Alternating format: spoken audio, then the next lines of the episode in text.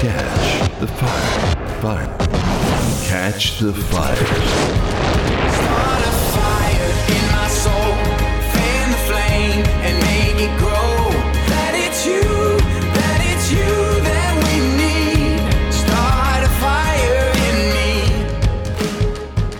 Afternoon. Welcome to Catch the Fire. I'm Lisa Flood along with Susie McKenzie, and it is great to be with all of you today. How are you doing today, Susie? Oh, Lisa, I'm awesome. I can't wait for us to get going today. It's going to be great. All right. What has the Holy Spirit done in your life in this past week that you want to share? Well, you know, Lisa, um, I do think you have a more direct pipeline to the Holy Spirit.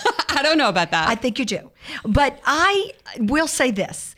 Um, we both are lovers of adoration and Eucharistic adoration in the chapel.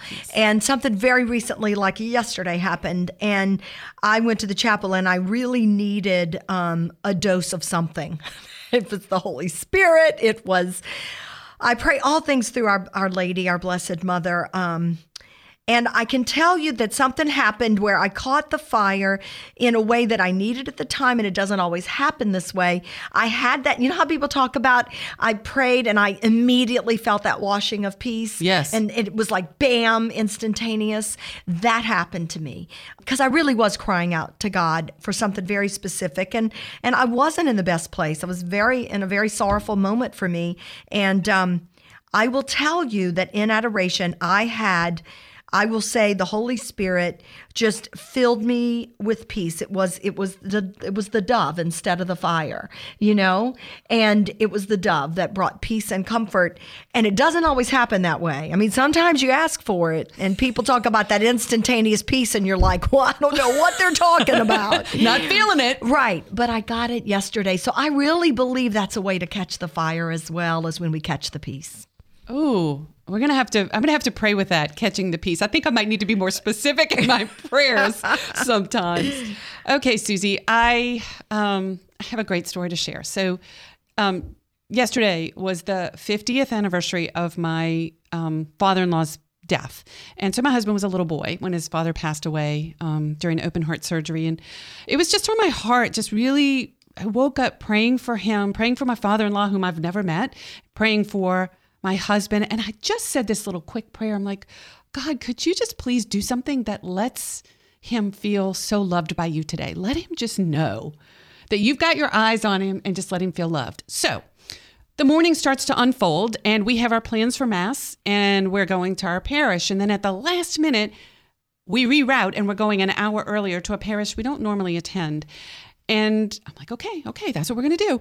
So, and I had a sense that Mass was going to be, of course, important on the anniversary of a loved one's death. So, so I said, okay, we'll go with it. So we go in and I'm thinking, okay, my husband's leading. I'm thinking, okay, we're going to sit here. No. Then I'm thinking, we're going to sit here. No, he's going further to the front. Then I'm thinking, the third time, yep, he sits down. Well, when he sits down, I realize we're sitting behind, um, a young man that he knew and, and mentored many years earlier, and we hadn't seen them in a number of years. At the end of Mass, of course, we exchanged a sign of peace and gave hugs. But at the end of Mass, this guy turned to my husband and grabbed his hand to shake it and looked him in the eye and said, I am so glad that I finally get to tell you how you've impacted my life. And when he went on in front of his wife and children and, and in front of one of our sons, to just recount the ways that my husband had impacted his life beyond mentoring him in his profession. I was moved to tears because all I said was, Could you just do something to let him feel loved? And God orchestrated where we would go to Mass, where we would sit, and would move these two men to have this beautiful connection. And it was a gift. Well, it was, and it was all God because you don't usually go to mass there. It was No. a different time than you planned to go, and you know it was like um, musical chairs trying to figure out where you were going to sit, right? But And I'm so- getting frustrated. I'm thinking, okay, we need to sit. We need to sit. But there, there is my lesson yet again. That when I let God be in charge, big stuff happens, and it's way better than I could ever orchestrate. Well, and you you couldn't have orchestrated that. No. I mean, I, that is an absolutely beautiful story. I mean, if that doesn't cause you to spread the fire, I don't know what does. Okay, Susie, we talk about spreading the fire, catching the fire, feeling the fire. Sometimes we don't feel the fire and we don't even see the fire at all. And I'm talking about those times in our lives when we are begging for something really important and we don't see the answer. We don't see what we perceive what we certainly expect would be God's answer, right? Well, right. And we think what you're praying for is something that is in accordance with church teaching. It seems to be what would be right in God's eyes, right? And yet the answer doesn't come. And you know, I'm a big novena person, and you decide, okay, I'm going to do this, you know, 26 novenas for this intention and offer masses. You and I talked about this. You've offered masses for things, and yet the answer still doesn't come. So, Lisa, do you think the answer's there?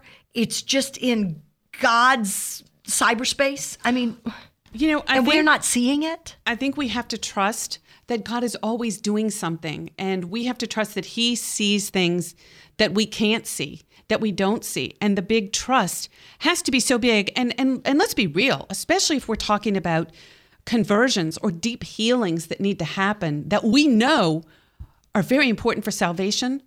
We have to just trust that we might not see it, but we have to trust that it's going to ha- it might be a deathbed conversion it might be that last moment of needing to respond to mercy Es- especially as, as i've talked to parents who are terrified for the choices their children are making in very serious situations.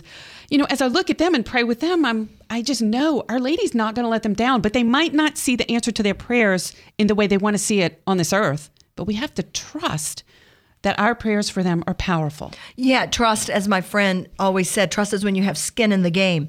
And that's when it's not just hypothetical, touchy feely, I have faith and, you know, I've got joy, joy, joy, joy. It's not that. sometimes we don't It's it's that skin in the game. It's the child that you're praying for. It's the friend that you're praying for, the spouse. And that's when we are personally invested in it. And no, you uh, it's the idea now, Lisa, you know, we, we we prepare for these things and we allow the Holy Spirit hopefully to guide us. But Lisa, you wrote that we can't control things or others and we have to battle against despair. And so that's where I think the rubber meets the road here is how do we go from despair to hope? You know, and, and that's a real thing. Despair is never from God, right? We are always meant to be a people of hope. But what is the hope we're looking for? It's the supernatural virtue of hope, right? And if we're not seeing what we want to see in the way we need to see it, doesn't mean we should stop praying. It doesn't mean we're not being heard. It means we have to trust that God is doing something that we can't see. And his ways are not our ways. And you know, I had someone tell me just two days ago, she said, you know what? You have to also accept that you won't necessarily understand it. And we're not in control. No. All right, with that, we're going to take a quick break. I'm Lisa Flood along with Susie McKenzie. Stick with us on Catch the Fire.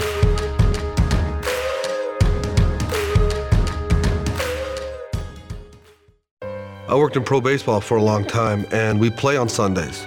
And it was an easy excuse. Uh, I took the easy out and just didn't go to Mass. Uh, when I was in college, I ended up having a lot of questions about my faith, and I ended up leaving the church. I might have gone to church, you know, at Christmas time, gradually quit going. went through a divorce and um, ended up being a single parent. If I didn't have church or God, I, I, I would be back at that lonely stage, that trouble stage. Whenever you get anxious and worry about things, you just know that Jesus has it under control. Now that I'm back in the Catholic Church, I'm a new person. I love it. and it's a place where I feel accepted for who I am. when you come home to the to the church, you're coming home to a Catholic family where people today just embrace you. I have a peace when I walk through the doors of the Catholic Church, like that's where I belong. If you've been away from the Catholic Church for whatever reason, we invite you to take another look. Visit CatholicsComeHome.org today.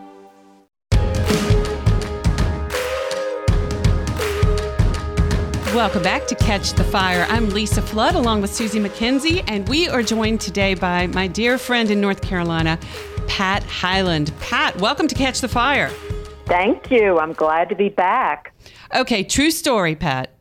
Um, Yeah. I didn't even ask you if I could share this, but it's uh, it's got to be all good. I love what we're going to talk about today. This amazing cenacle of praying for priests that that you're involved in, and it's it's it's different from other other ways of praying for priests, and we'll get into that. But what I really wanted to share was you touched my heart so deeply because you and I were at a dinner party and um, with friends, and all of a sudden you looked at your watch and you said you kind of whispered, you said, I just have to excuse myself for a little over an hour and I'll be back. And somebody looked at you and said, You're leaving? And you said, Well, yes, it's time for my holy hour for the priest that I pray for. And you literally left a party to go pray for your priest. And that touched my heart deeply. So you're involved with, yes, you're involved with a special cenacle. Tell us what it's called. Uh, it's called the Seven Sisters Apostolate. And hello, can you hear me? I can hear you. So, what do you do to pray for priests? So it's one holy hour a day covered by one person. You don't do the whole week. You just pick a day that you want to pray for your pray that holy hour. It doesn't have to be at a particular time. It just has to be on that day, and it doesn't have to be at a particular place. Um, they do recommend that you do it in adoration, but again, it doesn't have to be uh, before the Blessed Sacrament. And I've discovered something wonderful. I've putting I've been putting on um, the Blessed Sacrament live streaming into my home when I can't get to the Adoration Chapel. Wow. And yes, I love it. it's big as Dallas in my home, and um, I, I, in fact, I started. I don't know if this is okay, but I leave it on all night, and I just kind of close the doors and in front of the TV as much as I can. And um, yeah, it's been a great blessing to have that when you're not close to an adoration chapel. But you can offer up, you know, however it is. It, it, it's just that that one hour is specifically for that priest. They ask you not to pray for other intentions. Um, and they also uh, understand that we're distracted during prayer and that, you know, you just bring it back in. It's like any other time that you pray. Pat, I'm really curious to know the Seven Sisters part. Please give us how that came to be. Uh, I think it was in the summer of 2010 that Janet Howe, H O W E, she began to feel this sense to pray for her priest, her pastor. She was very thankful for his leadership in the parish, and this was in St. Paul, Minneapolis. St. Paul, Minneapolis, yeah. And so she went to him. Well, she was nudged while walking one day um, to do that. And then when she was in prayer one day, she heard the words in her heart, Seven Sisters. And she wasn't here. Um, I mean, she wasn't um, clear on this. And then she heard it again. And um, so she began, she went to her pastor, and he thought that he loved the idea, and he thought that they should start with seven churches in that area. So it would be a total of 49 women all together, and uh, you pray for the pastor first. Get him covered. And so they began, and that's how it started. Now it's spread all over um, into Europe and Philippines and beyond the United States. So I think there are over a thousand groups now. Wow, this is. I'm thinking of of so many priests that that I'm just close to, personal friends with, and I can't imagine a better gift than gathering a group of prayer warriors to cover him. And and I'm curious to know, Pat. It doesn't sound like this is the same thing as spiritual motherhood for priests. Is this something different? It is different. Um, we are a spiritual sister, a disciple, a fellow disciple, just like the priest is, and it's not um, it's not the same as motherhood. Although I do use that uh, that book that Kathleen Beckman wrote, I use it a lot to pray for my pastor during my holy hour because I just insert his name. She's got all kinds of different prayers in there. So I recommend the book, but it is it is different and it's women it's a sisterhood to undergird our brothers in Christ to strengthen the church. Well, and you answered Lisa's question about mo- spiritual motherhood for the priest, that's spiritual sisterhood for the priest, which is, uh, I don't know. I think there's a there's a role for that. I think we have a need for that, where it's you're going, not even maybe knowing his personal intentions, but just praying for him as a priest and the duties he's called to do in the way that a sister would, in that caring, kind of co equal sort of way. What do you think Absolutely. about that? Uh, yeah, there's just no end to the graces, I guess, that God, the Holy Spirit, is pouring out right now upon His beloved priest. You, you know, it doesn't take a rocket scientist to know that we are really um, in deep trouble in our priesthood, and uh, they need undergirding. They, you know, we just do, and especially for these younger men coming up, they face so many issues. How have you found um, your ministry of praying for your priest um, impacting your prayer life? Has I mean, has this? It's got to have impacted your prayer life in some way. Uh, well, when when we first started, we've been doing this for about a year, and as soon as it was brought to me, uh, another friend um, asked me to be. I didn't uh, say this earlier, but you get one person to be the anchoress in the group or the leader, and she's kind of the go-to person. It's not a difficult thing to do at all. But uh, when this was brought before me, and she asked me to head up the group for our associate pastor, I just thought this is the answer to the, to the problems that we're facing. It may take time to see the fruit of this prayer, but um, it impacted me in that we are so used to praying for our needs, our personal needs, our family, our friends, you know, and and to pray for one person for one solid hour. I, I had never done that before, so so it impacted me in that way. Um, I think they say on the website that it's a holy wasting um, upon the upon Christ. That uh, it was it Mary Magdalene who was at his feet, just wasting her tears. It, that's what it's considered a holy wasting upon Christ and his priest who stand um, in his place. Now, Pat, is I'm cu- I'm just like fascinated by all of this, and I I'm going to get real for a second. Okay. Very real. Okay. And you you alluded to this just now. I mean, you said it. You said, you know, we're so accustomed to praying for our own needs and to go and to pray for someone else, one person, to give that whole hour. Um, I'm wondering, I, I would imagine the Holy Spirit calls certain women to this ministry, but is it announced ever in the church? Do you ever get someone questioning you saying, I have a hard enough time getting to the chapel for the one hour that I'm already assigned? How, I mean, I'm just being real life here. Do you ever have someone question, How do I do this? How do I give an, another whole hour to one person? Yes, when we were uh, trying to get the seven women together, of course, you reach out to your friends, and um, one person said that, and, and, and I said, listen, if you give your time to Jesus for this priest, he's going to take care of you. That's it. That's what I answer. and that's that's it. I mean, that's it. That's that's I mean, really all that that- needs to be said. That's it, in my opinion. You know, give yourself away, and he'll give himself to you. It's a cyclical thing, you know, with the Lord. Well said. And we can never outdo Jesus in generosity, can we? Absolutely not.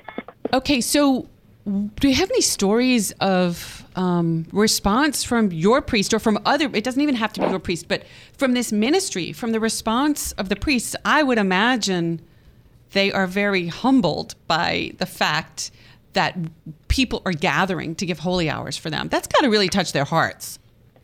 Uh, yes, I think it really does. What this group does not want to happen, it's not a clique. It's not. Um, it's a hidden ministry.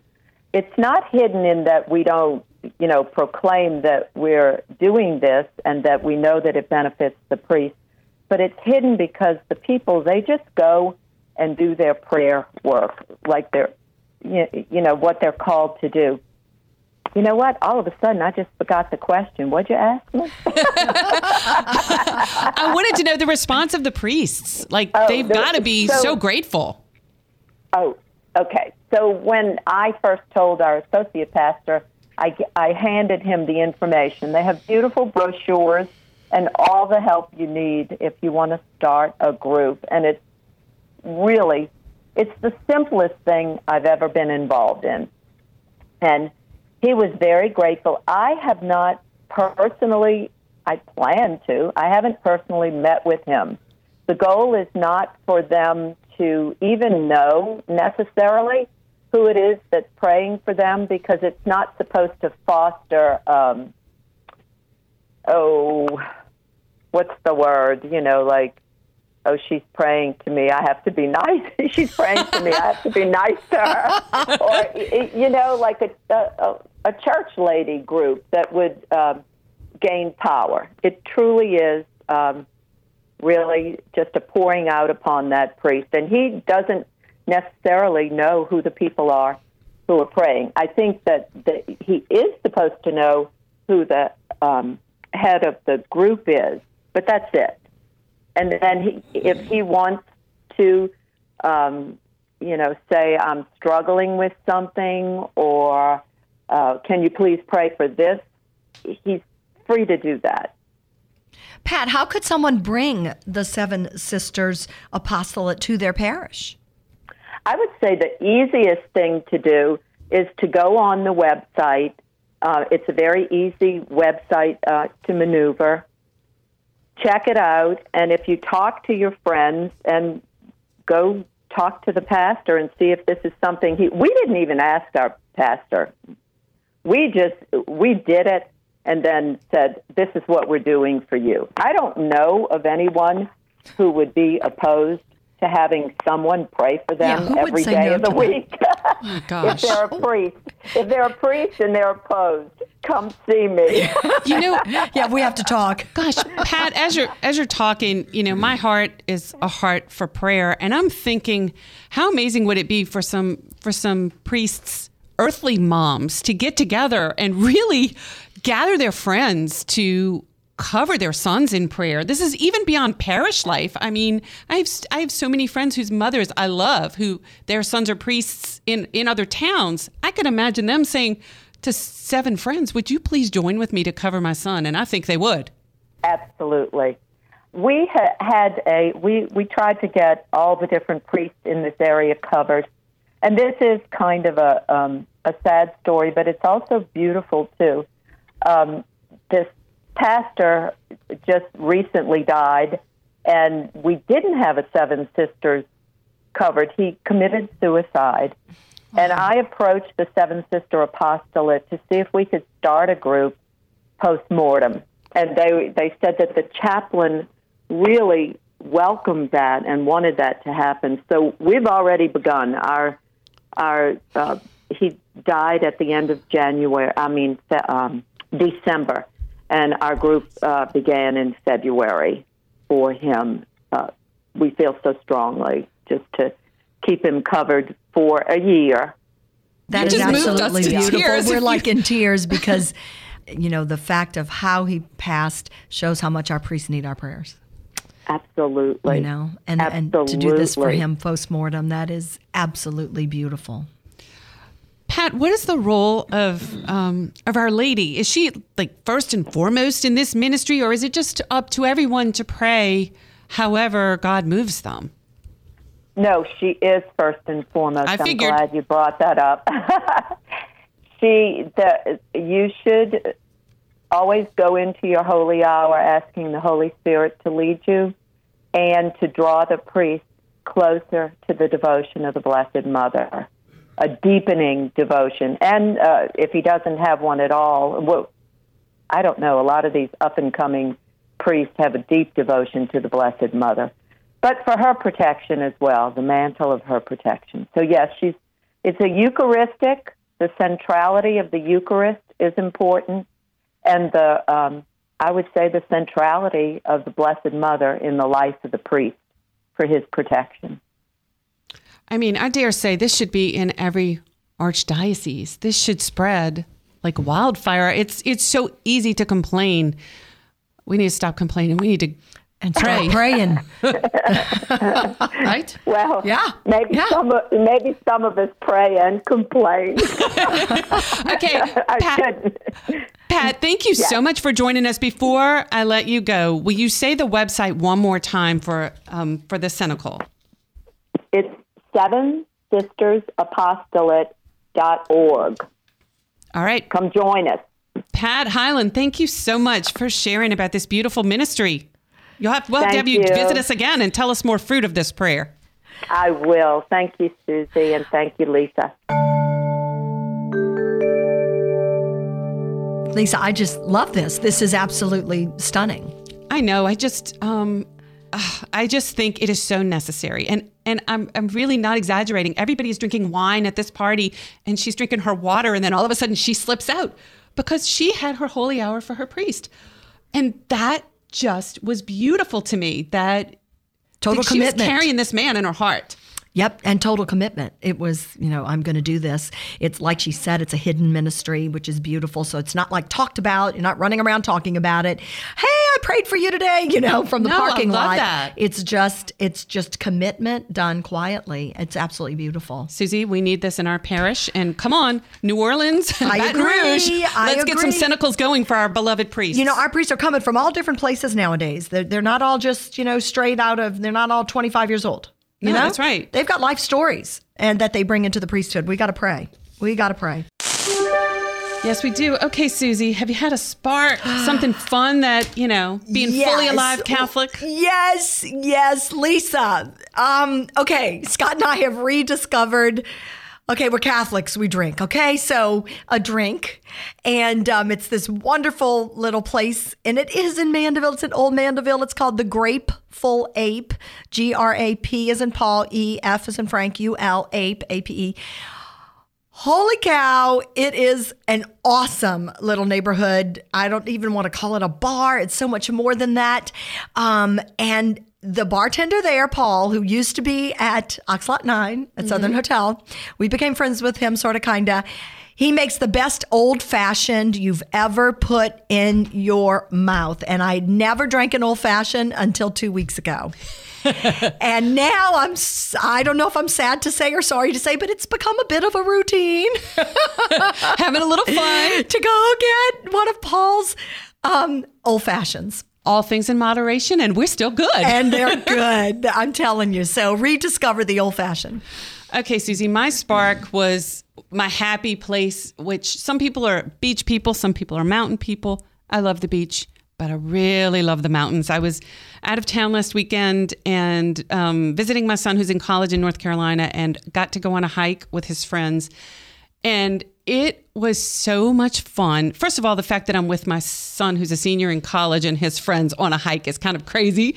And that was such a gift. But just being just being in the mountains just it just feeds my soul. I don't know what else to say. It just does. So, a hike in the mountains, you have to work a little bit hard. We flatlanders around here, we might have to travel a little bit, but it was worth it. Oh, I totally believe that, Lisa. I'm a big mountain girl too. So much fun. So much fun being with you, Susie, and all of our listeners. Let's all go out there and catch, feel, and spread the fire. Catch the Fire is a production of Catholic Community Radio.